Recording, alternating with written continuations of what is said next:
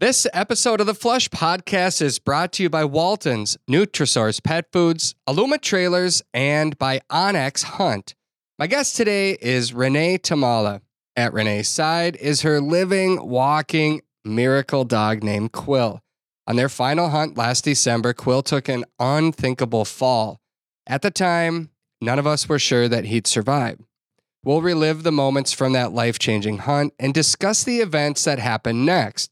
Renee will share what their journey has been like and the lessons she's learned, saving Quill's life and teaching him how to live again. The onX Hunt app is one of the most valuable hunting tools that I take into the field every day, and now that app is available in our vehicles. Yep, onX did it. They launched Apple CarPlay. That means when you plug your phone into your vehicle, you now have the option to open up the onX app right on the dash of your hunting rig. No more holding your phone while driving, which is obviously dangerous, and you get all of the same layers on your vehicle dash that you get on your phone. You can see the aerial view of your location while driving down the road, just like you'd see if you're using your own maps, apps, Waze, or Google Maps. Except now you can find out if the properties around you are open to the public, the landowner's name that owns the land. And if you're in North Dakota, you can see if that land is posted without even touching your phone. To use this feature, simply make sure your onX app is up to date. And if you're not an iPhone user, don't worry. onX is currently working on the same platform for Android phones too. Apple CarPlay, the latest incredible feature from onX Hunt. Always know where you stand and now where you drive with onX Hunt.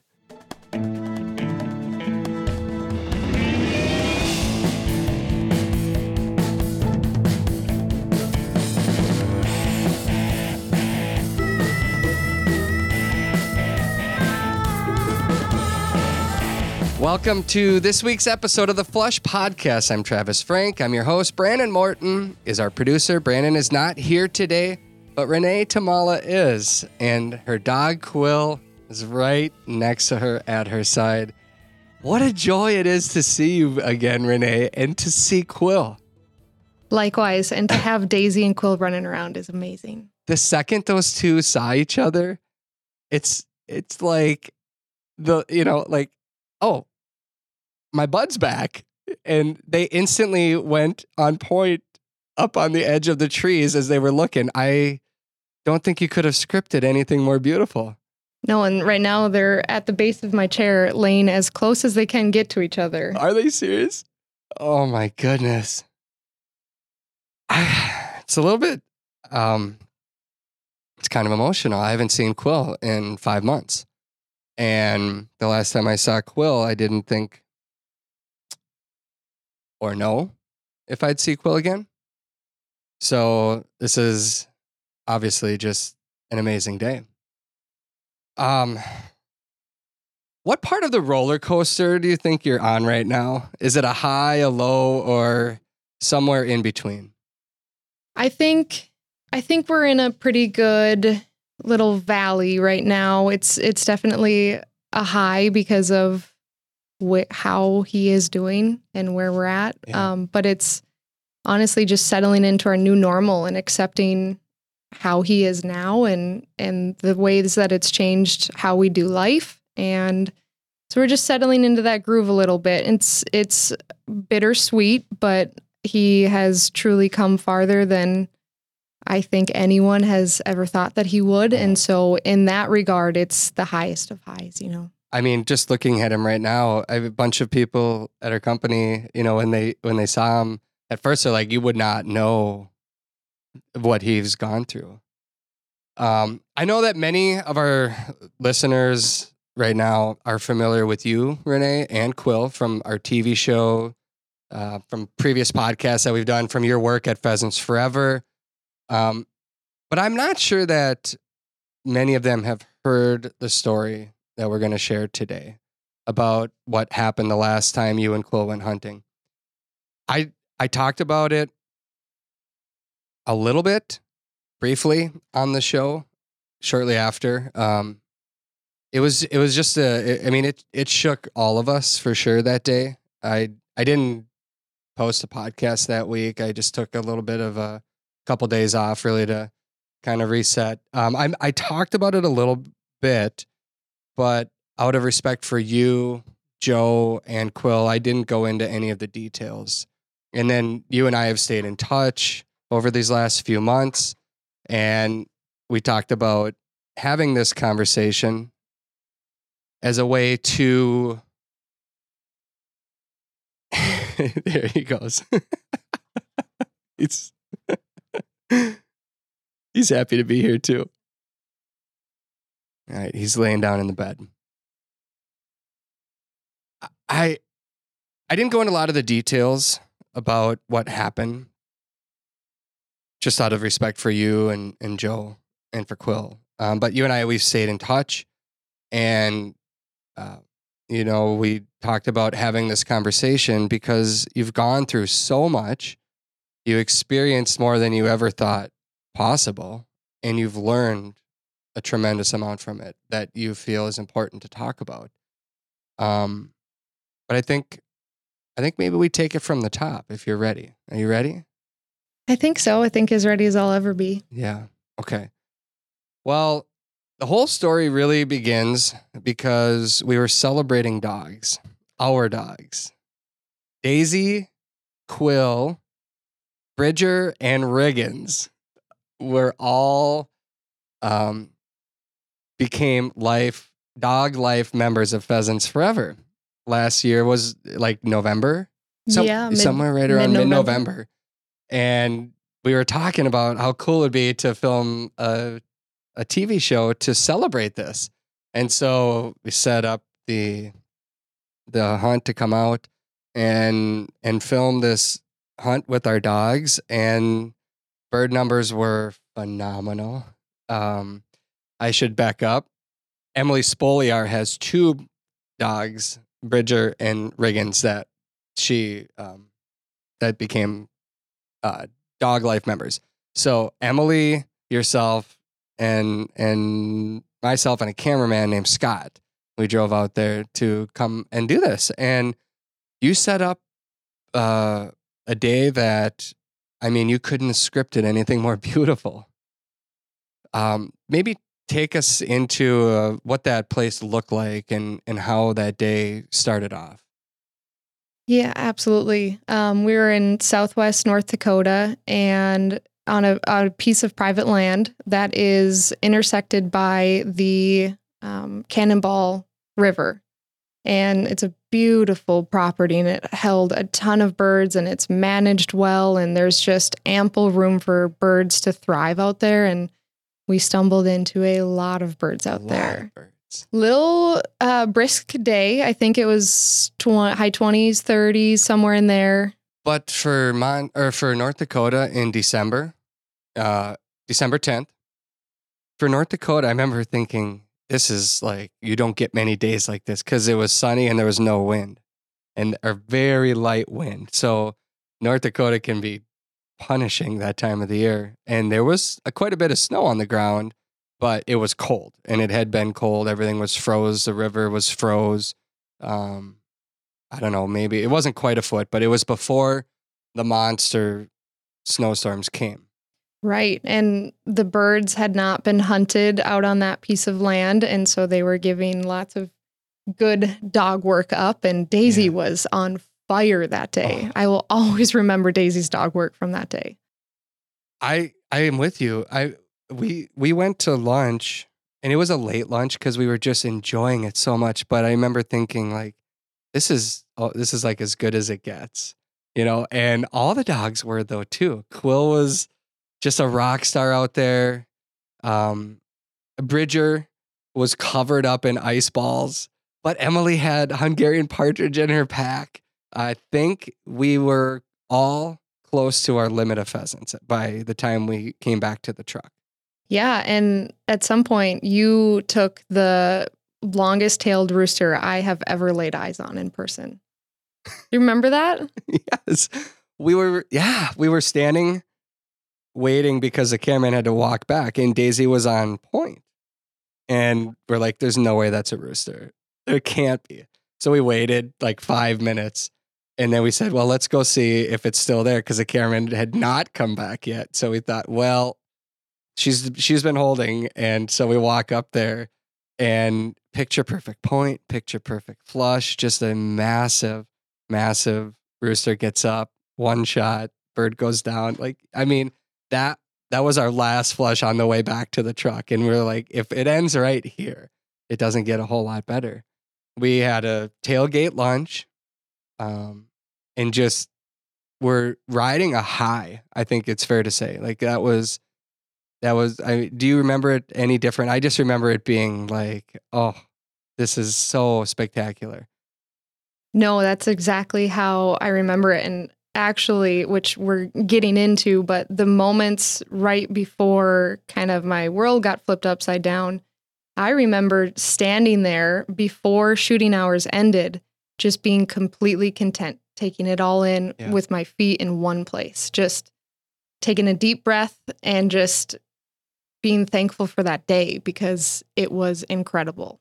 Yeah, it truly was. We set back out for the golden hour walk and we went across, I guess, directionally, it might not matter for the conversation, but we started walking the, the river bottom and I took the flat on top because I had already shot my limit of, of pheasants. And I thought, well, in this open, high flat, I might run into a covey of Hungarian partridge up there because we had seen a few coveys as well.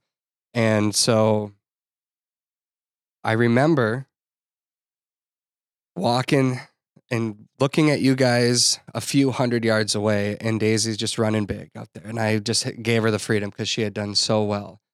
And I remember coming around this very steep cliff, and I was on the top of it, on the flat side of it. And I did the same thing. Um, I stopped, and we, I didn't know it at the time, but the sunset picture that I took, I went back and looked at it a couple days later as I was flipping through the pictures because when you're on a on a trip, you take pictures and you don't often think about it. What I didn't know was that in the bottom of that photo, you were there, and Emily was there, and Quill was there. And I didn't know it because I I didn't see you guys that far down, and I didn't know what had happened. From where you were standing, can you share your your view into what had happened? I was standing at the kind of the curve at, a, at the cannonball took a really sharp curve and with that there was a steep cut bank right behind it on the other side of the the river from me um, creek? Is it a creek or a river? I think it's a river. Okay. Yeah. Um, it was um, frozen, but it was you could ca- you could barely cast across it in certain spots. I would say it's you know twenty yards wide, maybe wider than that. Yeah. Um.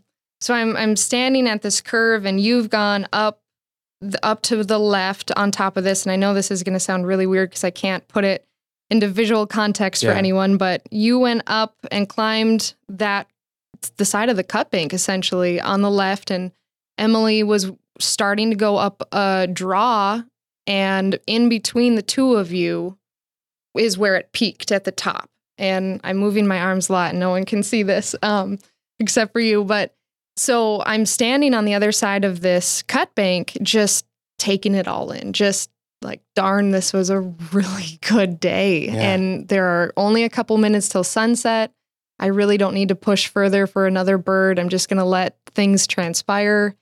And uh, so I'm I'm standing there and Quill starts following Emily up this draw, this really steep draw and I I toned him I, I for a recall and I I beeped him so that he would come back to me and I'll never forget he just kind of turned his head back at me and turned his head forward and made a decision that he was going to keep going. And I knew just by his body language that he smelt a bird. He was on a bird. And sure enough, he gets just a little ahead of Emily um, and is on the steep, I guess, incline of this draw heading up to the top of this cut bank. And I can't see him at this point. And Emily yells out, Quill's on point right in front of me and, and not right in front of she was probably 40 yards away by the time he had gone on point and she was trying to make it up that draw and she was slipping on ice and rocks and was having a hard time getting up and it was steep. And um, the bird flushed when Emily was still about 30 yards away from Quill. And um, Quill t- took off after the bird. And Emily lost sight of the bird. Emily lost sight of Quill. And she heard me shoot once because um, I'm still standing on the other side of the river. Um, and this bird has come off the cut bank directly over my head, like it was scripted. Mm-hmm. I took one shot. I hit it not as hard as I would have liked to. And so I took another shot at it. And Emily, I, I can't hear her, but she's told me, you know, she's yelling like, good shot, because um, she's excited that I've shot at a bird. And um, I have, I rarely ever take my eyes off of a bird that I've shot because I'm going to mark where it lands. And uh, it's very important for me to recover it. And dogs don't always find birds. And so I, I mark it. But it's very vivid in my memory that that bird is mid fall. I have very, I've hit it very hard on that second hit. Mm-hmm. It is falling dead. And I turned around and I didn't know that something had happened to Quill, but I must have I must have subconsciously heard it in between my shots. I I just I took my eyes off this bird.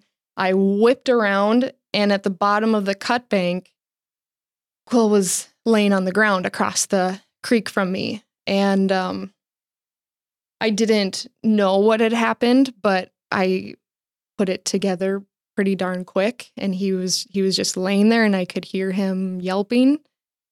And uh it's funny the things that you remember, but I the first thing I did was I ripped my ball cap and my stocking cap off and threw it and I threw my gun with the other hand into the snow and um just took off across the creek for him and it was i you can see my footprints in your photo running straight yeah. to him across this creek and um uh, i i just again gathered what had happened and um his his front left, left leg was um completely snapped in half uh, mm. below the elbow uh, which was gruesome. I've never seen anything like that, but it I knew it was bad because that was not the most alarming thing wrong with the picture. And mm-hmm. um I I scream as I was ripping my hat off.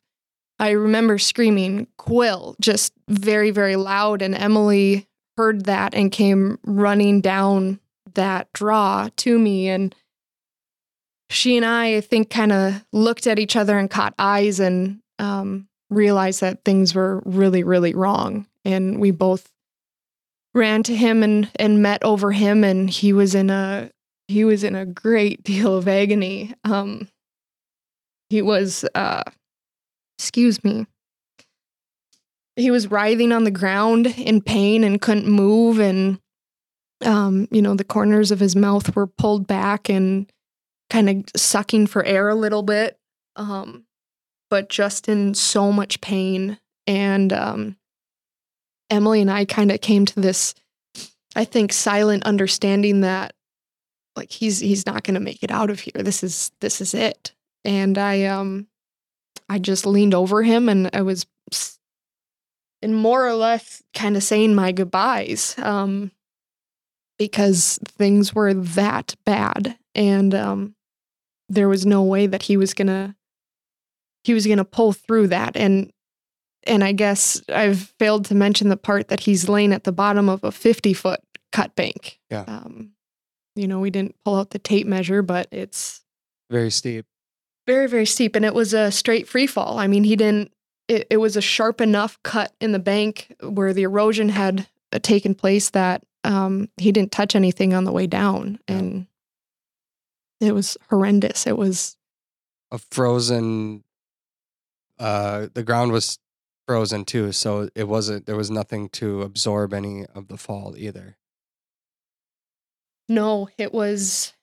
I I imagine it was uh, very obviously a very hard hit, and one thing out of all of it that I am very thankful for is that I did not see him fall. And Emily did not see him fall because I don't know that I could have handled that because I replay that situation all of the time. I mean, it really sticks with you because it's one of your biggest nightmares that you didn't even know was possible.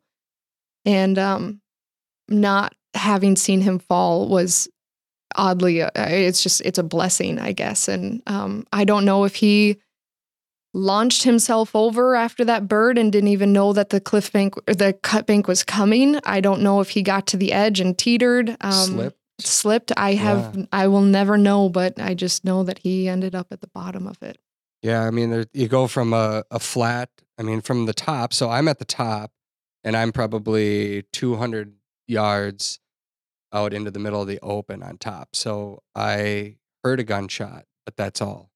And then from the top, um, you know, it's it's snow. There's some brush there where the bird obviously came out of. Um, but like you said, it's it couldn't have been any more vertical, basically. Um, so if he was moving at one mile an hour, that's fast enough to fall straight. Um, so I walked around, and in that moment, I had no idea. I took a picture of the sunset, and in the picture, I a couple days later looked at that to realize that you guys are sitting at the bottom over the top of Quill. And a couple moments later, I walked further down and I happened to see you guys, and I knew instantly something was wrong. And I don't know if it was you or Emily, or maybe it was Scott, the cameraman, but somebody yelled, Get the truck. It's Quill. We need the truck. And it was about a half a mile back to the to the where our vehicles were parked. at least, maybe a little bit more. So I had Daisy, I had Riggins on that one. Emily was running her set or Riggins, I believe, that night, right? So they were up on top with me. Riggins, like, I mean, I've never handled him before in any way, but he was he was right there. And Daisy and Riggins and I, we went straight back to the truck. Riggins hopped in Emily's car. We came back down with my truck. And then from the the drive through that property, I think I I could get us about 200 yards away from that cliff. And by the time I got back, you um, and Emily had started to carry Quill up. But it was so steep that I just remembered seeing all of the mud that you guys had all over your bodies and the pure exhaustion and the the shock had set in. So Quill's in a state of shock at this point. This is the first time seeing him and understanding what's going on, but his bone is sticking out of his leg and his leg is just snapped in half, but he is in shock. And that's the scary part. Is Emily looked at me, you were looking hugging him, holding him, and she said, "It's not the leg, it's worse. There's something else." And we need to get him now. And so I don't remember did I so I still had my vest with. I remember cleaning up my vest so that I could use it if needed. And I remember putting Quill in my vest and then wrapping him around so his legs were wrapped his he was fa- his stomach was facing my back and his legs were wrapped around me. And then you and Emily pushed my backside to keep me from falling backwards down this cliff to get him up. In hindsight, maybe we should have gone around, but in the moment, you're kind of like, you guys already got him up. You that, know, a that pretty moment was stressful and you don't make the right judgment calls but i the the point that we were i guess from point a to point b to get up to the truck where you had parked that was the quickest way and yeah, not the easiest way No. um, but the shortest distance and that's what emily and i decided and getting him up to that point where you met us with your vest was uh, physically one of the hardest things i've ever do ever done excuse me. I i mean i was full i was in shock he's in shock. I'm half trying to grieve him because i don't think he's going to make it and half trying to get my wits about me and get him out. And Emily and I just kind of like I mean, we were gentle with him. His his leg is in half, but we were just kind of like heaving him up this cliff. And it got so bad that we were slipping and we took turns like I would we'd get him to a point up above us and I would hold him in place with my arms above my head until she could climb up and and scratch her way up above him to hold him there and then we were just like Mhm. climbing a ladder up you know just kind of tag teaming this and it, I it was so incredibly hard and so when you got to us with not fresh legs but you know fresher than us and we could put them in your pack and and yeah push you up this cliff and yeah. I think it's um like if, if there's like a clay wall, a clay bank of, of sorts to describe it, you know, when you get into those positions, the clay just keeps, you know, like it keeps falling out from under itself. And that was a struggle to get out of there.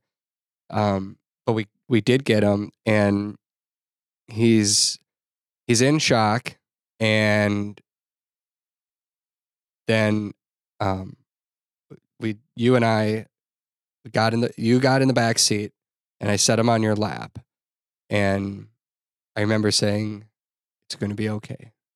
It's going to be okay. We're going to get him to help and it's going to be okay.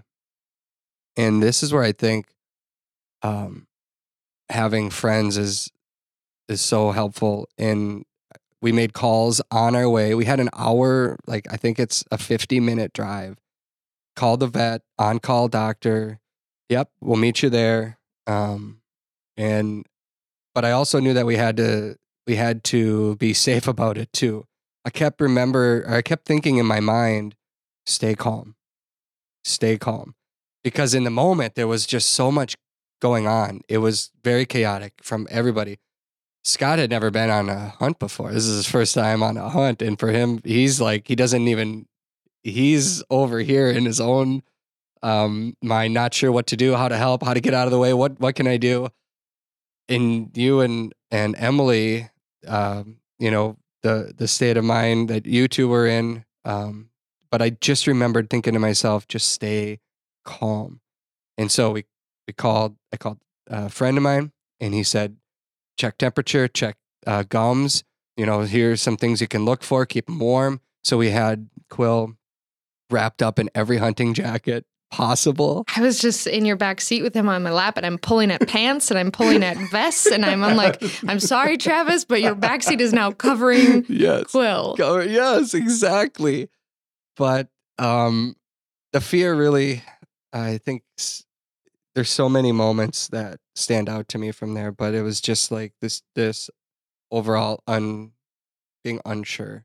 We meet the vet there and carry Quill in, and I think, I mean, I, I don't think that they were prepared for what we brought in at that time. No, he had a 95.1 degree temperature, which is probably, I think, maybe the first thing that he did or they did. Um, you actually hauled him from the truck into the back of the vet clinic. And meanwhile, I had a, a, a full blown panic attack uh, out front at the vet office. And um, before I got to go back to you guys, and yeah, 95.1 and white white gums and they did ultrasounds and they did a quick x-ray and found that he had a severe pneumothorax his lungs had very bad contusions on them from the impact but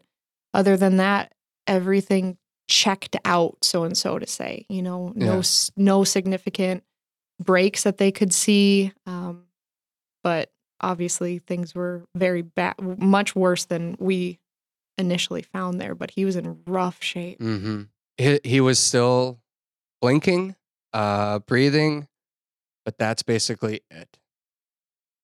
I don't remember him moving or being able to move anything. I'm not sure if he could lift his own head at that point, but I think it was just a shock that he was in. And that's what they said. He's in shock. And so then I think, oh, this is where your journey is, is um, something that I I guess you know I we were there for a few hours and you had to make a decision right there and then and um, I'm talking to Joe, your fiance, and three of us are having to make a decision, but it's ultimately your decision on what to do. And the the hard part is that we weren't given any you know it's like tell us something. You're the doctor tell us something right? I, what from from your mind in your mind renee can you take us back to that specific moment? They did the x-rays. She said he might make it through the night but he might not. It was incredibly overwhelming. I mean, I was completely sick to my stomach, and I know that you can't necessarily ask a vet to make decisions for you, but I had never seen a dog in that terrible of condition. And I just truly didn't know if he was going to make it a half an hour or forever. And I really needed guidance and you know it's really hard for them to provide that because they can't they can't guess at what's going to happen with him and it just it was a kind of a coin toss of just yeah he might make it but we cannot tell you and you have a decision and i remember asking over and over again should i put him down right now Yeah. because i seeing your dog suffer like that and not knowing what's ahead of them is so awful and it was so sudden and i just couldn't stand the thought of dragging him along through the next hours when he was in that shape if he didn't have i just it was an impossible situation to be in. And um, thankfully you were a very steady just calming presence. And um, i just it was terrible. I don't wish that on anyone. And um, we ultimately made the decision to try. And he you know wasn't showing signs of deteriorating more which i don't know how you do deteriorate more Yeah. at that point yep and so I made the decision to haul him down to Rapid City, South Dakota, which was four four hours. Um, and this is yeah, by this time it's seven eight p.m. Yeah, I think it was actually a little later than that. Um, because the vet wasn't a 24 hour vet. And so we're left, you're left with a really tough decision. Um, it, you, if you leave him here, like, I don't know, that, that was the hard part, I think, because you're put in a tough spot. Your options were to go to Billings, Montana, Rapid City, South Dakota, or Fargo. And uh, the closest one was ultimately Rapid City. hmm Um, yeah, it's. I mean, they triaged him, so to say, when we got there, but we could have kept him there, but they no one would have been with him overnight. And so, yeah, it really forced me into a a corner of just you either make the drive or you see if he's alive when someone shows up in the morning here. and so, I just took the chance and decided to drive to Rapid City with Emily. Thank goodness uh, she drove me there while again I, I stayed with Quill in the back seat, just hanging on to him for dear life, you know, and the hour to the Hettinger clinic and the four hours to Rapid City, the enti- those drives, I just, I knew at any minute he could just take his last breath. And so it was, it was on pins and needles for so long. I, and for, for weeks after that, it was pins and needles. Mm-hmm. If you're an outdoor lover on the go, then odds are good that you have toys and equipment that you want to haul. Aluma Trailers, well, they've got you covered. Their trailers are built by a hardworking team in Bancroft, Iowa. They have models for nearly any and every hauling need, from ATV and UTV trailers to utility, snowmobile, motorcycle, car trailers, and even fully enclosed trailers like mine. Trust me when I say that Aluma trailers tow like a dream. Their trailers are constructed out of lightweight, strong, corrosion resistant aluminum, and they are 100% maintenance free. Plus, they come with an industry best five year warranty. Visit alumaklm.com to find a trailer that fits your needs. I love my dog, and like you, I always want to make sure that she has what she needs to stay healthy year round and perform at her best in the field. That's why I feed Daisy Nutrisource high performance dog food. Nutrisource dog food comes with their Good for Life system that includes four key ingredients that work together to support gut health, heart health, and the overall well being of our dogs. I have complete confidence that my dog has all of the nutrition to excel in the field and make it through a rigorous hunting season. I've seen it firsthand, and she loves her food. Take it from me and my dog Daisy. Nutrisource high performance dog food can help your dog reach their full potential. Find the food that's right for your dog at NutrisourcePetFoods.com. Hunting season might be over, but that doesn't mean it's time to mope around the house and hang your head. That's because it's meat season. Now is a great time to make the most of all that tasty meat you harvested. Maybe it's time to try a new recipe, sprinkle on a new seasoning, or make your own jerky and sausage. Trust me, it's not that hard to do, and it can be fun for the whole family. It doesn't matter what you harvested or what you want to prepare with it. Walton's has you covered. Walton's has everything but the meat. That's their motto. Waltons.com has everything, and I mean everything you need to process and prepare your meat. Plus, they have an online community called Meatgistics that's full of recipes and meat processing information. The sky's the limit, my friends. You don't have to be a pro to cook like one. Head to waltons.com today and enjoy meat processing season. Thankfully, it's a season that never ends. Yeah, I I remember just the constant conversations between with uh, you know, I ultimately talked to Joe a lot more while you were in the vet um, and having conversations with him because I knew you were just under a lot when you were in there. So, from your perspective, you know, you get to Rapid City and there's still no clarity. I remember Joe asking me too. He's like, "What would you do?" And I'm like, "I can't I can't make that decision." You know, and he's like, "I just wish a doctor would give us that, you know, what are our chances here? You know, will he ever walk again?" Because the one leg didn't look good, but it was the back that was basically um not nothing functioning in the back half. Right. He wouldn't even try. Uh, he wouldn't do anything but lay there, which is completely understandable. But um, we had no idea the extent extent of his injuries and what was actually happening internally. And yeah, Joe and I came to an agreement that we would keep going and keep pursuing treatment until someone, some vet, told us no, he's not going to make it through this. His quality of life will suffer greatly. Um, and so we just we agreed that we would keep trying until someone told us don't. So you got to Rapid City. What did the vets there say? He was still in in really bad shape. He had not I mean, I wouldn't even say he was stabilized by the time we got to Rapid City. He still had a very low body temperature.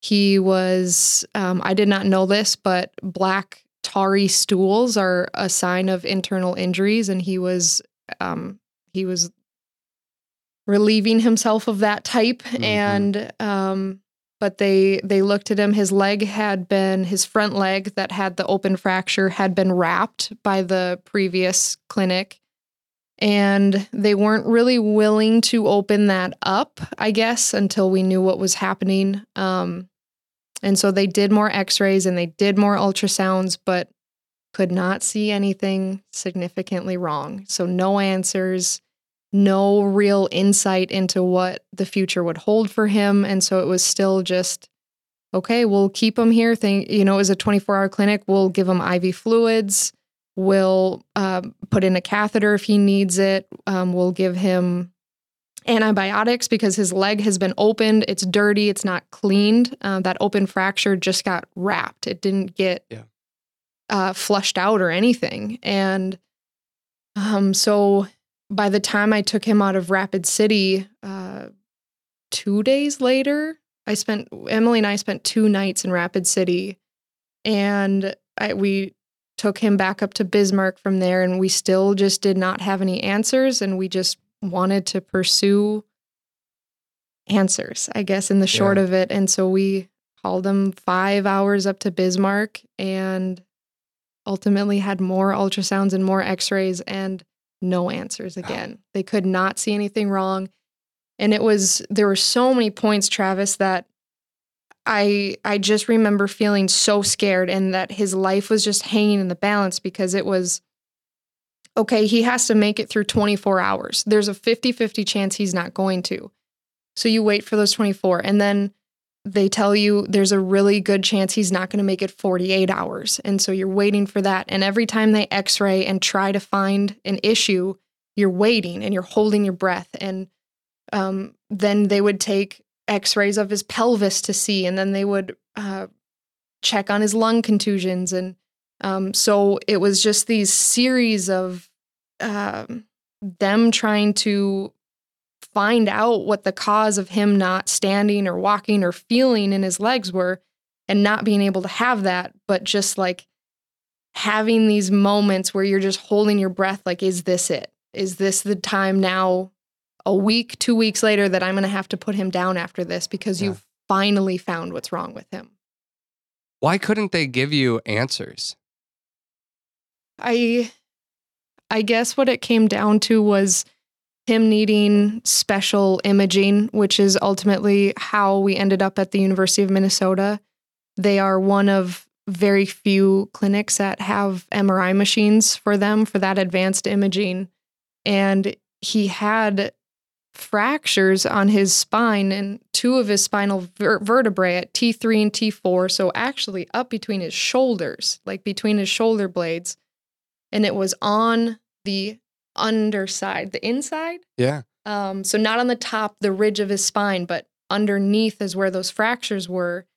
And they were able to see that he had a really bad spinal cord shock as well. And so his spinal cord had been severely bruised um, by the impact and it releases fluid basically. And the spinal cord absorbs that shock. And so um, it was, it basically came down to the, to the imaging capabilities and it's either like Colorado or Minnesota.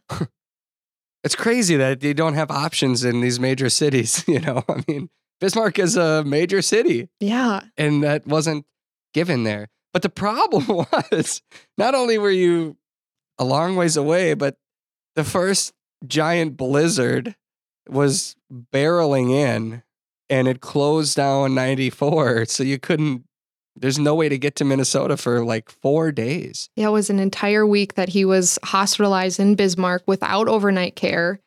And he was ripping out his urinary catheter. He was ripping out his IV catheter nightly. He was eating their crate pads. It was, I mean, he's Quill. Like at the end of the day, it's still Quill. And so The mind was still there. he's still going and he he was ripping these things out which obviously is very painful but yeah a week we were in a holding pattern waiting without answers to get him to Minnesota um you just the worst timing Yeah. Gosh, I know. I kept, we'd check in every day and we're like, nope, can't go yet. Can't go yet. Like, if you get him here, you got a place to stay here. We're an hour from the U of M, you know? But I remember Joe getting there and sending me a text. He got there on, it would have been uh, s- uh, Saturday or was it a Sunday? it was a Saturday afternoon the interstates opened up Saturday morning at like 8 a.m. and we hit the road probably 20 minutes later This is seven days after the fall. And you made it to the U of M only to find out that you can't do this until Monday. No, the neurology department was not active over or open over the weekends. And so we had to wait for his consult until Monday. But they could, you know, they could take him in, they could do initial assessments of him and keep him. But you're talking very hefty price tags at that point. And that's not something that we had expected uh, to encounter. And so we waited till Monday when neurology could see him, but then the surgery department also had to see him. So we're waiting for a couple moving parts. And at this point, his leg is still an open fracture. Was it still the same? They had changed the bandage, a couple times. Because it wasn't like it was prepped at all. I kept thinking every day, every hour goes by, like the chance of that leg ever being put back together goes down and down and down. Yeah. I would have been losing my mind if I said, at least fix that. But you didn't, nobody wanted to say fix that because the question of will he ever be able to move anything in his body again was still the, the most important question, right? Yeah. And, you know, not only the integrity of that bone and being able to put it back together, but the risk of infection is sky high at that point because it's not been flushed out. So he's got dirt from that creek bottom still in there and whatever else uh, still wrapped up in his leg. And so he was on crazy antibiotics. And essentially, without those answers, Joe and I had to contemplate quite a bit what our steps were going to be. And when you're talking about fixing a leg with a plate or even amputating, it's a really big surgery. And we don't know if he's ever even going to be able to walk again. And if he cannot walk on his back legs and we amputate his front leg, I'm not doing that to a dog whose favorite thing to do in this whole world is to run like his paws are on fire. Yeah. And um, not only that, but I guess we did have to wait too. His pneumothorax needed to clean, clear up. So the contusions on his lungs were so bad that it took time for those to heal. And there was a really good chance that he would not have made it out of anesthesia alive given the state of his lungs too. Really? And so he couldn't withstand that surgery for a while, but ultimately we waited a long time until his MRI results came back and they gave us a percentage of chance of him returning to life as a normal dog. What were the percentages? 60 Really? 60%. It was that 60. high?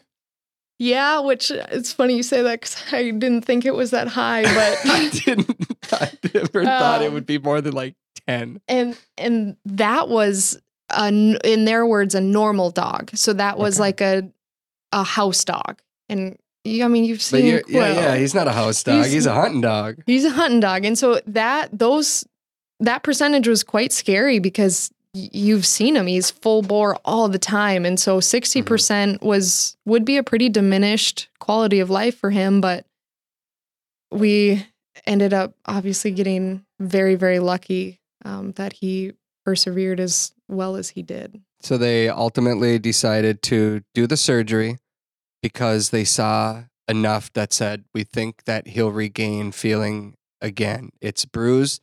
It's going to take some time to heal, but we'll do the surgery to put the leg back together, plate in the leg, right? Plate and six screws. Okay. And then what? We waited. Uh, so there was nothing that they wanted to do on the spine for the fractures on his vertebrae because they were on the inside and it would have been so invasive to go in basically from like his rib cage to go in and fix it. And so time would tell us if he was able to walk again and to what degree he'd be able to walk again. And it was a month after the surgery where he finally stood up. Um, and even just helping him sit up a month later was, you know, we were over the moon that he could even just sit and wanted to. And keeping him down was the hardest thing I think I've ever done. I mean, his mind was completely, he's coherent and wanting to go, but we couldn't let him. And so, um, he, I mean, he was on a very good cocktail of drugs, but um, He couldn't feel much pain. no, but he wanted to go, and just even him standing up and drinking water by himself for the first time was a huge milestone. And then Mhm. he continued to just crush it. Yeah, it's so I remember, and I don't know at which point in the process. I don't know if this was in Bismarck or if, if this was in the U of M. I think it might have been at the U of M. Joe or you, one of you two, sent me a picture, and his tail just did the Mm. slightest little wiggle. Just, you know, like happy tail dog. It did the slightest little wiggle, and I'm like, there's life back there. And I was at that moment, I thought, he's got a chance. If there's life back there, you know, like what were the doctors that were looking at him? Because was it always the same thing? Maybe, maybe. Like there was never a definitive. At what point did you get a definitive? Was it after that MRI at the U of M nine days later, 10 days later? Yeah, I mean, I guess with that percentage, still it wasn't it wasn't that definitive, Yeah. And so it was a wishy washy, we'll see type of thing, and that it was very hard to keep chugging through that and to hold out hope. But then also, you don't know if you're supposed to be grieving him because two weeks later, we could still be putting him down because he cannot walk and his leg is gonna, his other leg is gone.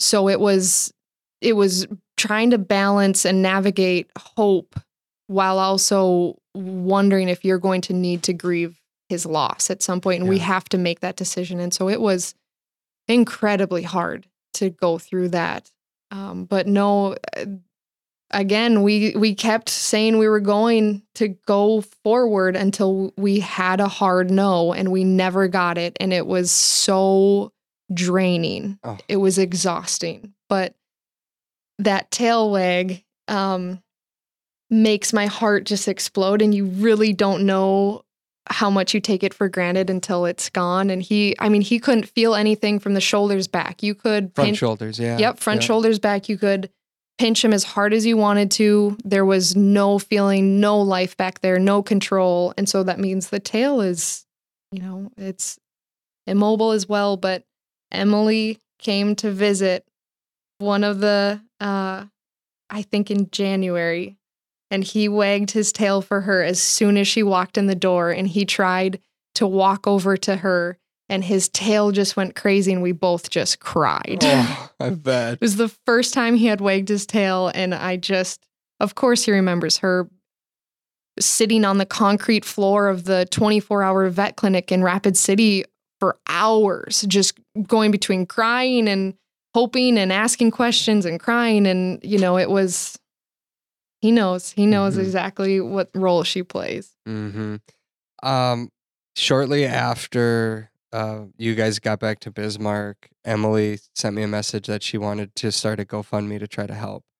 And so she started this, and I just remember like she and I texted back and forth a couple of times that day, just in absolute awe of the generosity of people.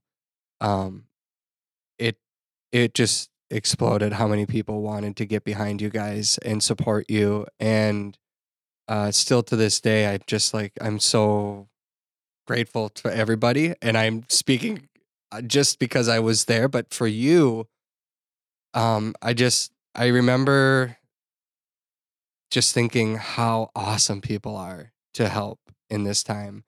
Um you had written a couple of updates and this one here i just want to read if it's okay with you. Um, on December 24th, which would have been 14 days after you you wrote uh, an update on Quill, and at the end of that update, you wrote this: "I owe you all his life. We very simply wouldn't have him here without us today. Without you, you allowed me to not face the decision to put Quill down, which was a point that we would have inevitably, inevitably reached." Given the multiple hospitalizations, the weather that forced our hand, and the lack of answers that forced us to go to the University of Minnesota. I feel with every fiber of my being. I hope to never have to repay any of you, as I hope you never face tragedy of any sort, but please know that I will live my entire life seeking out ways to help where I can help with what I can, and then a whole hell of a lot more. Thank you for his life. yeah. Yeah. Um I mean in short, I have my best friend still to this day because of the people that rallied behind him. And uh I would have absolutely had to put him down because a week a- week into it the medical bills outpaced what we would have been able to do and it was very quick and i wasn't prepared for that and i had no idea the scope of his treatment and um, we just wouldn't have been able to do it and the biggest gift that all of these people in this upland community and the dog community um, gave me was my best friend's life and um, and there have been so many gifts that have come out of it. I've bonded with people who have gone through um, other tragic incidents. I have met so many wonderful people who have held both of us in our heart in their hearts and um, it's just truly truly overwhelming and incredible the support that we've received and um, uh, someone someone sent me a message at one point during it and said uh, his new family can't wait to see how well he does uh, down the road. And I had to clarify, and I said, his new family? Like, I didn't give him up. And he's like, no, everyone that's behind him now, Yeah.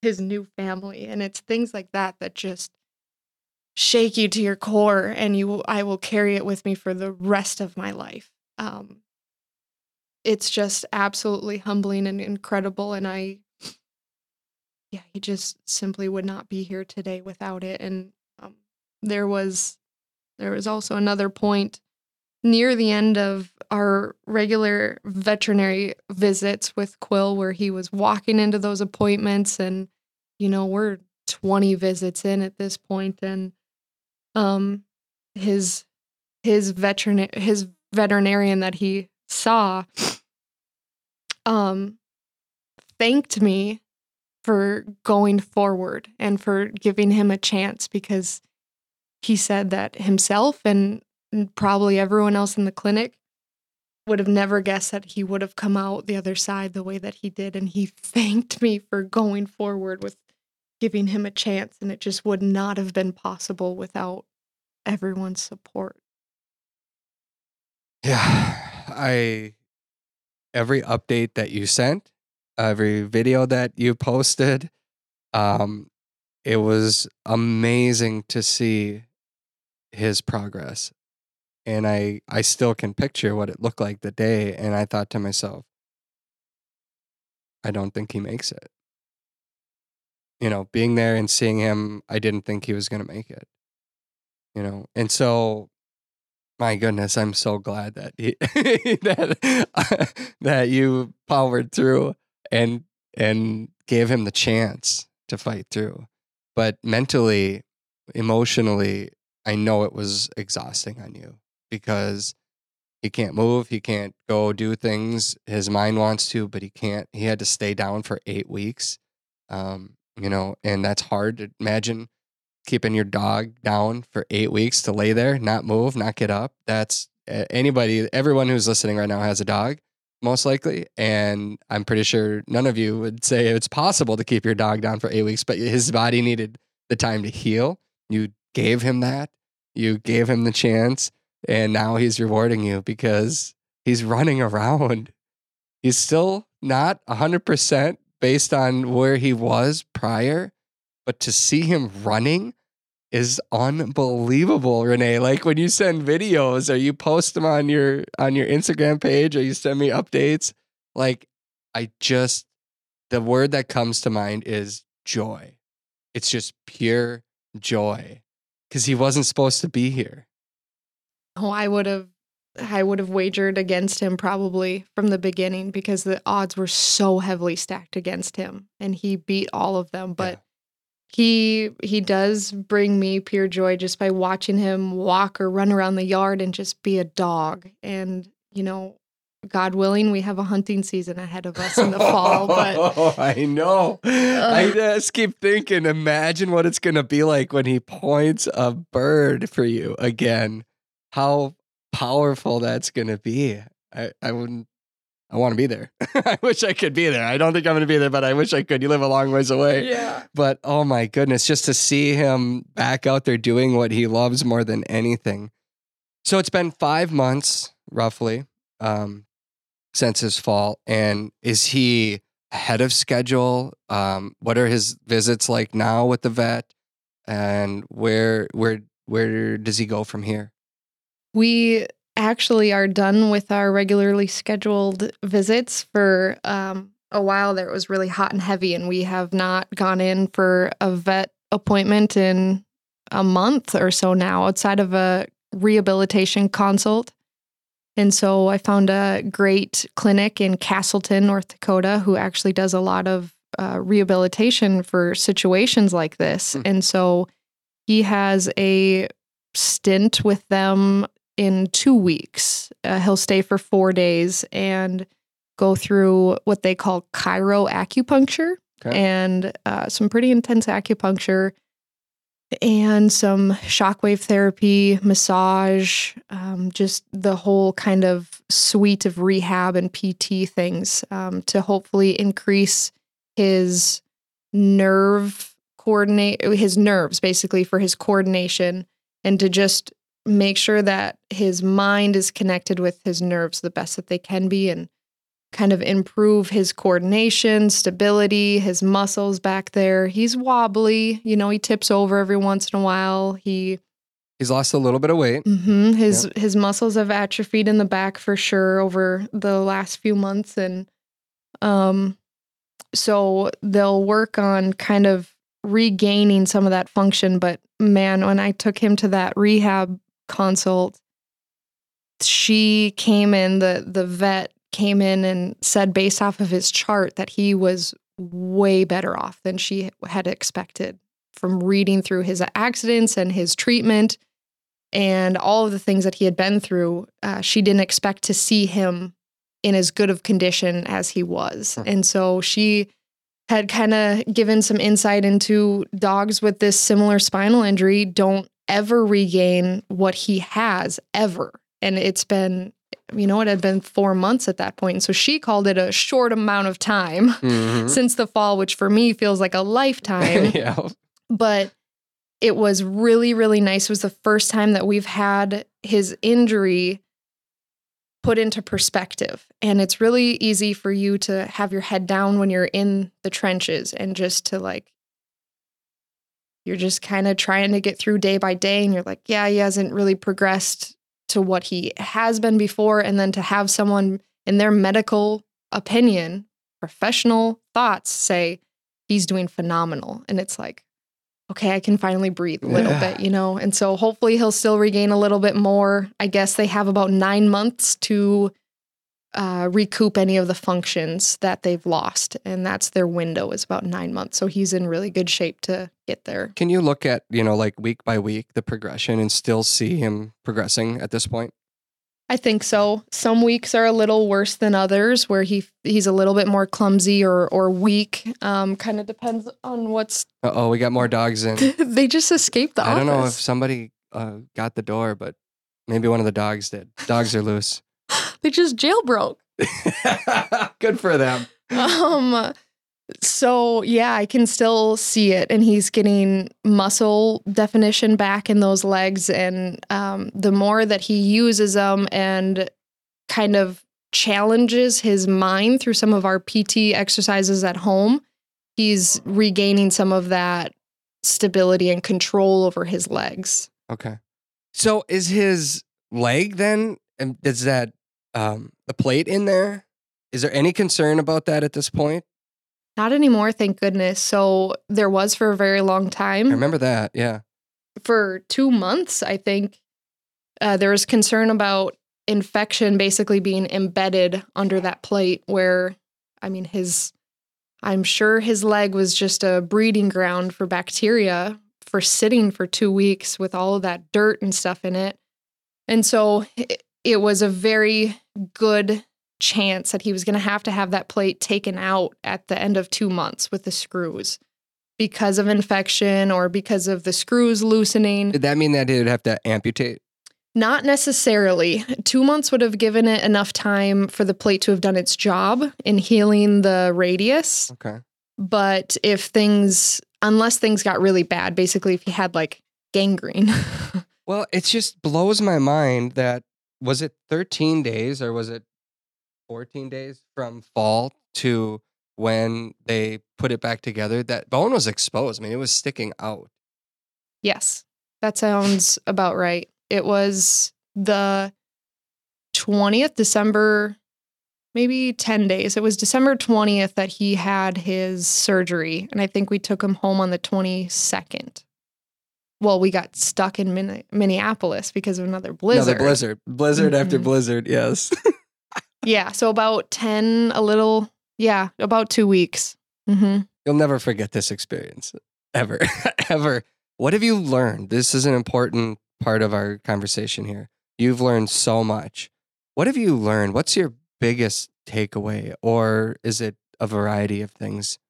It's, uh, it's actually a lot. There are things that I wish we would have done differently in the field. There are things I wish I would have done differently during his veterinary care. There are better ways that I could have been prepared, more knowledge I could have had. Hindsight's 2020, Yeah. so it's easy for me to look back, but there's Mhm.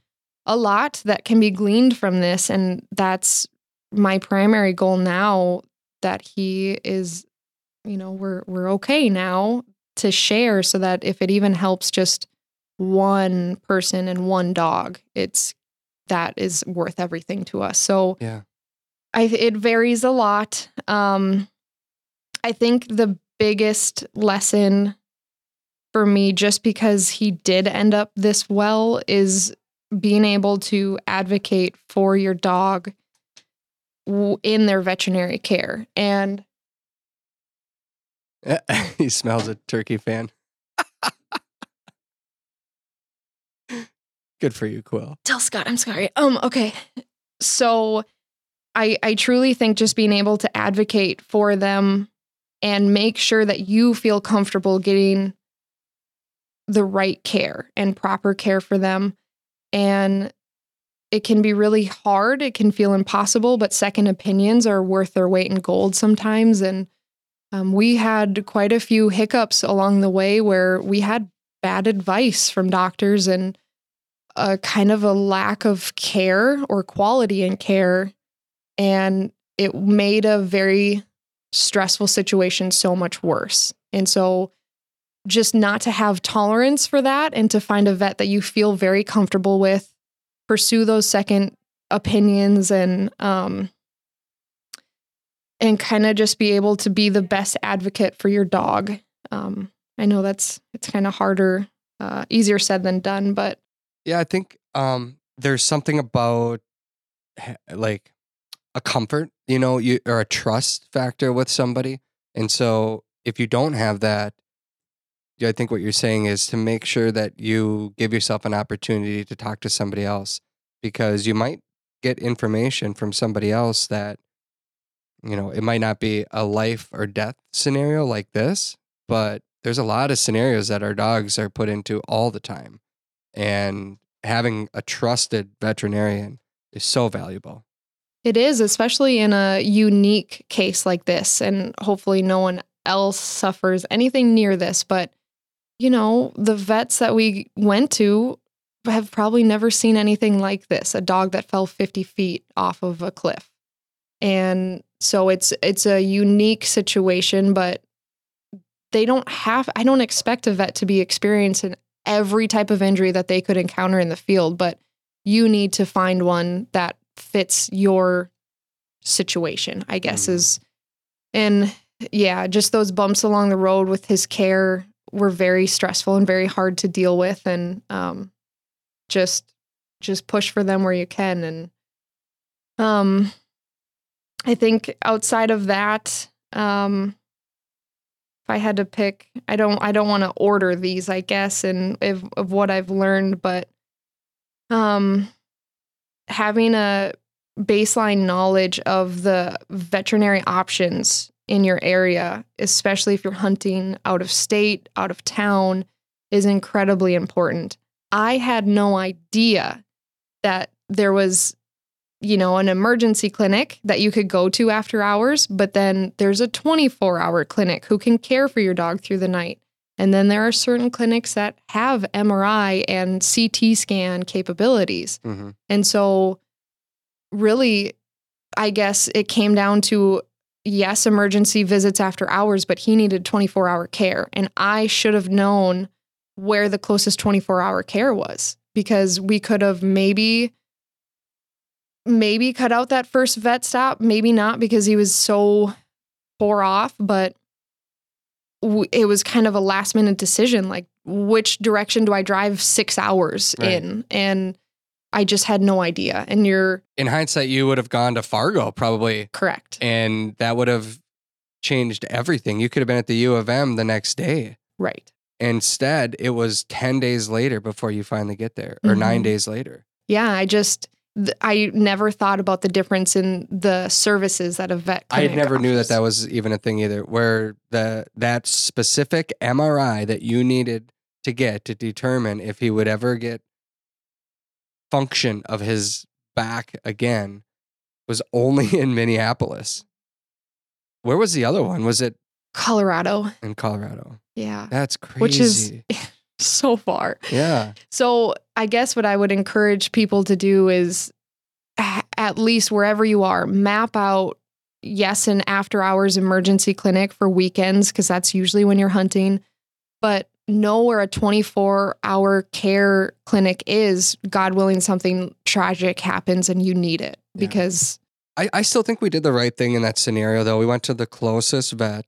We had somebody, a, a doctor that answered on call and met us there. And that was, at that point, we didn't know if Chloe was going to make it an hour or 20 minutes, you know? So it was of importance to get there. So I, I still think we did the right thing by going to that, that first one. Would you have done anything different there? I don't think so. That first pit stop I would have kept. It was probably just the next, probably instead of driving to Rapid City, I would have gone to Fargo Mm. and been a little bit closer to home and a little bit closer to the services that we needed, which we couldn't have assumed that he even needed those. Yeah. That imaging, but just knowing what's available and what those clinics are capable of is huge. And I've I think we've both shared this before, but also having their vet records handy with you because if you're after hours or on a weekend, there's a good chance, especially if your dog has special requirements or needs, uh, you should have those records in the um, glove box of your truck or in your first aid kit so that you can share those. Yeah, certainly. Um, I think in the field care is obviously very hard to even imagine what you're going to encounter, but I am now a huge proponent of having at least a a working knowledge of the things that you could encounter a leg break an open fracture spinal injuries um, any type of wounds like that that you're gonna hopefully never encounter but obviously we've we know now that it can happen but Mhm. you know being prepared to stabilize a leg um, we probably should have stabilized his leg before we moved him but we knew that we needed to get him out of that field as soon as possible Mhm. but that would have likely i mean that should have been the next step if his injuries weren't that bad and I mean, yeah, you can do it, but have you ever really thought about how you're going to stabilize a break? Because I hadn't. Right. And in hindsight now, I mean, two sticks and the gauze. I have the gauze in the truck, yeah, you know, but not there. right. And also, you know, considering that, you know, he's in he's in shock. He's he's shaking. Um, I don't you know, I I go back to that that moment there in the field and you know, I don't know that given situation if stabilize or you know wrapping that leg was of as much importance as because the first thing Emily when she looked at me she goes I'm not worried about the leg you know and so it's like there's internal stuff here that we need to be careful of we obviously would have wished we had something else to carry him with A backboard. a board, you know, like that's not feasible either. Right? We put ourselves into some pretty tough spaces out there. Um, I think being calm, if if it's possible, given the situation, um, or if somebody else is in a situation, your friend and their dog, and it's, you know, it's different for each person. But if you're able to be a calming voice, a calming hand, you know, over them and to help in that way, that can be uh, just a, a a big blessing for that situation. But yeah, I mean, you don't think about a lot of these things until you've have to act on the fly. So coming prepared, what would you bring in your pack differently today than you would have yesterday? I uh, an emergency blanket, a quality one that's not going to rip because he had a 95 degree temperature, and we were covering him in your down vests and your clothes that were loose in the back seat. I know. Um, yep. I should have had a, a quality emergency blanket. And then I've also learned from someone else that you especially if they're in shock in the field, a blanket's great, but you need a way to secure that blanket to them for transport. And so, some way to wrap it around them and then secure it so it stays on and does its job. And so, I think a blanket would have been very beneficial. Um, I do carry gauze, so a stick would have worked for the leg. Um, outside of that, for this, um, it's a very real possibility that when they're in that much stress and in shock, that they um, can bite you. And Quill did bite down on my hand, and it was a very real concern for Emily as I was leaning over him initially that I was going to get bit. And he, I had a glove on my hand, and he did, he chomped down on my hand, not like a a bite, but it was like a a pressure, like I I'm in pain and it was Yeah. just clamping shut and I didn't care in the moment, but I do have a muzzle back in the truck for if I need to have him I've used it uh, when multiple people are around him and I'm trying to staple his chest shut, which I've done and the muzzle gives you peace of mind because the dog is in agony.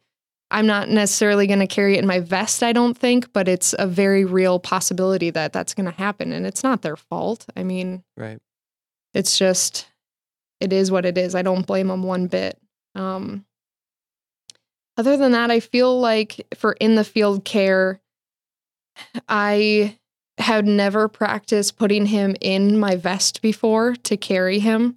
And this again was a very odd situation where we were trying very hard to not further hurt his leg that was just hanging there. Mhm. And then also, we knew that there was some sort of internal injury. I did not guess at that point that he had spinal uh, fractures, but should have kept him very, very straight and still. And getting him into my vest was quite hard given the condition that he was in. And us trying to limp him along in that vest just didn't work very well. And then you found out that your vest worked phenomenally for the situation. It unzipped from the top, which Yeah. allowed it to be. We were able to wrap it around him, and it's just kind of like you know when you're in those moments, you just you sometimes you just do things without really thinking. It's like this will work, this is gonna work, and it worked. You know, but yeah, you don't. I never, I never thought about that before until that very second, Mm-hmm. I suppose. Yeah, and I mean, I I suspect it would be pretty easy for you to just haul Daisy out of the field, but Yeah, I especially think she's you know 15 pounds lighter or so. Yeah. So yeah, for sure. but especially for um I'm not going to say female hunters, but smaller framed hunters who have a 60 pound German dog. How, if you're alone, how are you going to get them out of the field? And i are they trained to stay in your vest in a situation like that? Have they? I don't think you should expose your dog to that scenario if you've never practiced for it before. And so, could you put Daisy in the back of your vest and feel comfortable that she's okay and she's not going to try to jump out each time? You know, practice. Mhm. And if you don't have a vest of that sort, then get a, a sling. They make all sorts of things you can just tuck into your pockets uh, to be able to carry them. But especially if you're a solo hunter with a larger dog, practice getting them out. Yeah, I mean, you think about some of these places that we walk into, and it can be miles. We were a half mile roughly, maybe a little more. I don't know. So I've been some places where I've been over five, six miles. I mean, think about that. You know, that's the stuff where an inReach, or you know, if you're out of cell service, depending on where you're at, um, you know, there's different features out there. I know Garmin has it on their collar on their GPS that if you need to hit that button, the emergency button, um, think about some of those things because after the accident happens, that's when you're like, oh, that would have been nice to have, or oh, I wish I had this, or you know, I mean, there's it, you know, we're sitting here like replaying this now. What could we have done different, you know? And your advice, I hope people take, and I think they are because, um, did you go to the trauma training class at Pheasant Fest this past year? I did not. I, I, couldn't really get into it either could've. because it was full. You know, like that tells me, and this was, we had been talking about this, and a lot of people knew about what happened to Quill. And I just think that um, he's having an impact on other people that you don't know about, Renee. And you know, we haven't sat down till now, but I I guarantee you there's I, because I'm I'm getting messages from people. How's Quill doing? You know, um, is Quill okay? How's Renee doing? Things like that. They care. They're wondering. So they're out there, and I know they're listening right now. And there's people listening right now that have financially supported Quill too, and and you and and his recovery here.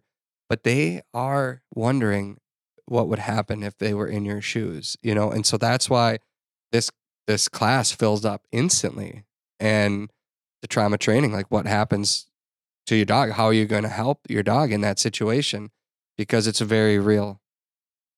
It is, and uh, I truly appreciate the people that have reached out and said, right after Quill's accident, I bought a harness to carry my dog out of the field Really? and I'm Yeah. practicing. Or they've taken out pet insurance since then because I have uh, found out how devastating this can be. And Mhm. so pet insurance can help mitigate some of that. And that's not something I had for Quill. Is it something I will have moving forward for my dogs? Absolutely.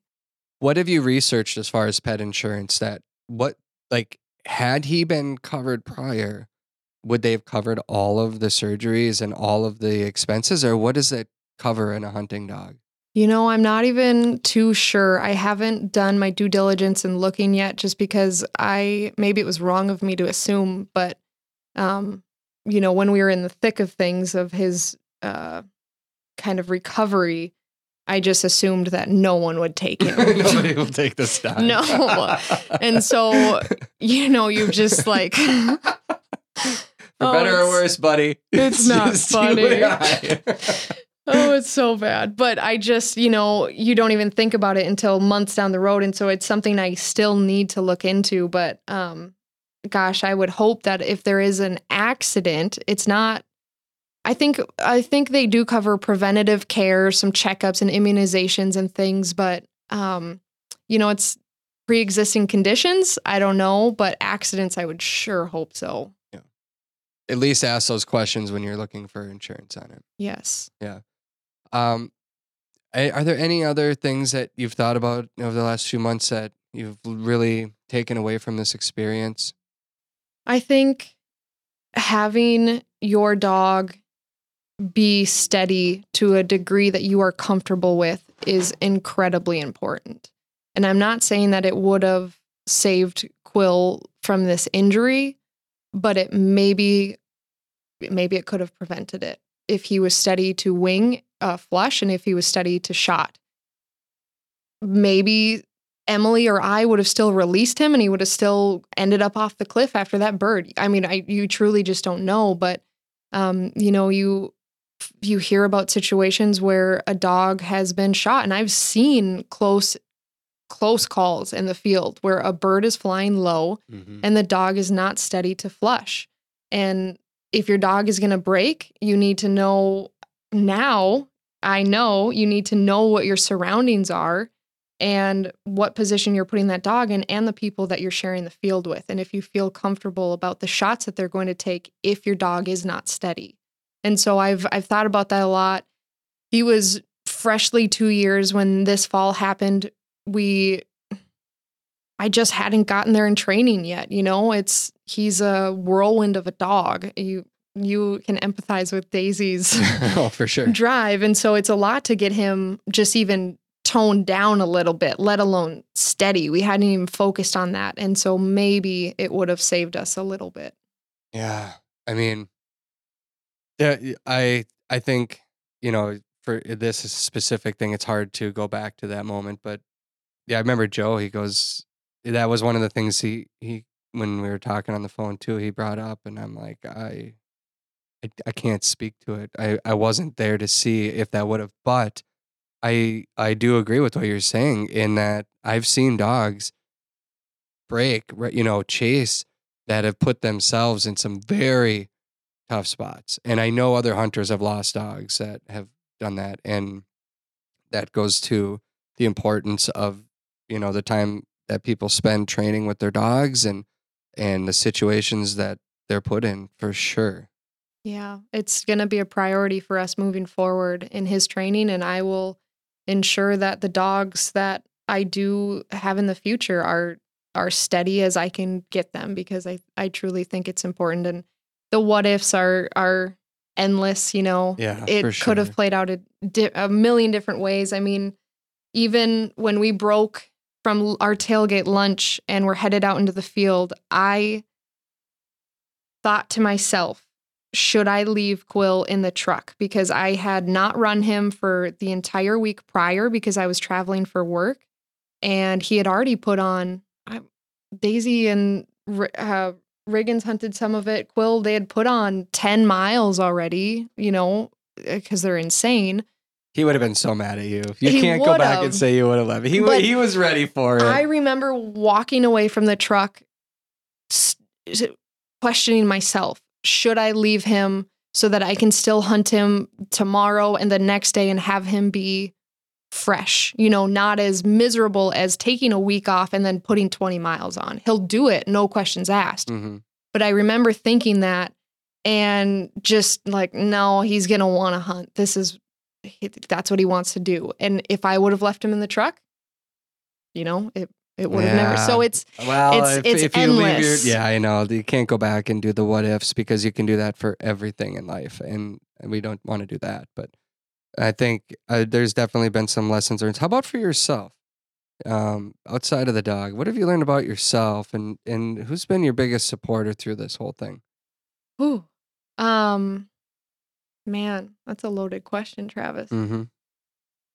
I think I have learned, um, I've learned a lot from Quill, just in his strength and the attitude that he maintained throughout it. He's just happy, you know, and he's just stayed happy regardless of what happened to his body. And there's a lot to be pulled from that. And it, it- there's a lot to be learned from them in those types of situations. And I've learned that I'm a little bit stronger than I thought I was. I mean, looking at it a couple months ago, I was completely devastated and didn't think I was going to get through it. And we've pulled him through in the best way possible and in the best shape. So, um, but I've learned how to be a, a solid, calming presence for other people and for dogs. One of the best pieces of advice that I had gotten through this was from my very, very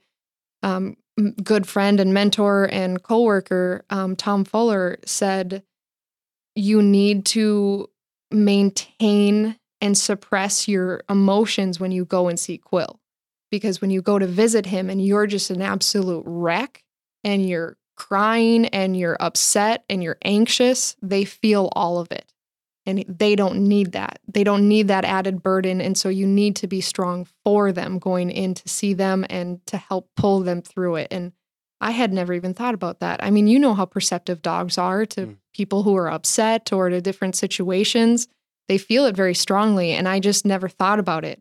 And so I, I tried to have some mental clarity going in to visit him or having him at home and just trying to be a strong person for him and um also just learned how to be there for other people in situations like this. If if i could grant anyone anything in a traumatic situation like this it would be an emily spolyar. Um she just let me be. She let me she was there the entire time and she let me go through it all and she just stayed with me she helped me ask questions that I couldn't ask. She helped me think when I couldn't think for myself, and I was just so upset. And um, she just was an incredible person who didn't, I mean, it wasn't anything, I'm not dismissing any of it, but it's not like she showed up with roses and gift baskets. She just, it was her presence and it was just who she was and how she helped me through it. And so, um, I hope I never have to do that for someone else, but um, to just let people go through it and just to know that you're there for them is incredibly important. Um, but honestly, just everyone. I I could not pick one person just because I've I've received so many amazing messages and thoughtful um, notes, and Quill has been spoiled to death and treats and stuffed toys and the veterinary staff has been so amazing wherever we we are and um, it'd be way too hard to just narrow it down to one person but it's really just the community that Yeah. i'm so thankful for It's a special community for sure. Uh, I I think we see it all the time in the generosity and just how close, you know, and people caring and they legitimately care, and that's a cool thing to know that there's other people out there, like you said. Um, he's gonna hunt. He's gonna hunt, isn't he? Yeah. he is I cannot wait to watch him hunt again. It's amazing. It might uh might be the most amazing bird you ever hold in your hand. You cherish that bird when you get it. i probably won't be able to see it You're through probably gonna miss it. it's gonna be raining all of a sudden. it's just it very cloudy and dusty here Blurry, and yes, exactly. You have um you've stuck by his side this whole time. You've powered through. You've given him a chance, and he's rewarded you with it. Dogs, they they just don't quit, do they? do not thank goodness they do not Yeah, it's a beautiful thing. Well, we're so grateful that you um, were willing to share this story, and I hope that it helps other people just think about things. You know, I look at I look at the hunt different because I was there. I saw it. We were we went through it. You know, and I and I specifically that next day when I'm like I got to go back out and I don't want to do this. You know, because we're there and I felt like we needed to go on a walk and and I remember we were on this public property that had the exact same river going through it. And I pulled her off. I'm like, nope, I don't want you to go over there right now. I'm just not mentally right there, you know, because it was another steep cliff. And I'm like, she's on point. And uh, I don't know. It just made me think a little bit. And I only say that because it's made me think about bigger picture things too. And so I think that's important and hope other people take that from this conversation today to be prepared um, for things that can happen out there because it can happen. And when it does, it happens and you don't get to undo. Yeah. Fortunately, Quill, the miracle dog, you got uh, a second life. And I have a good feeling as he hobbles over here. He's, yes, yes, buddy. He's to make the most of it. Can't wait to see you, Hunt Buddy. We will be back next week with another episode of the Flush Podcast.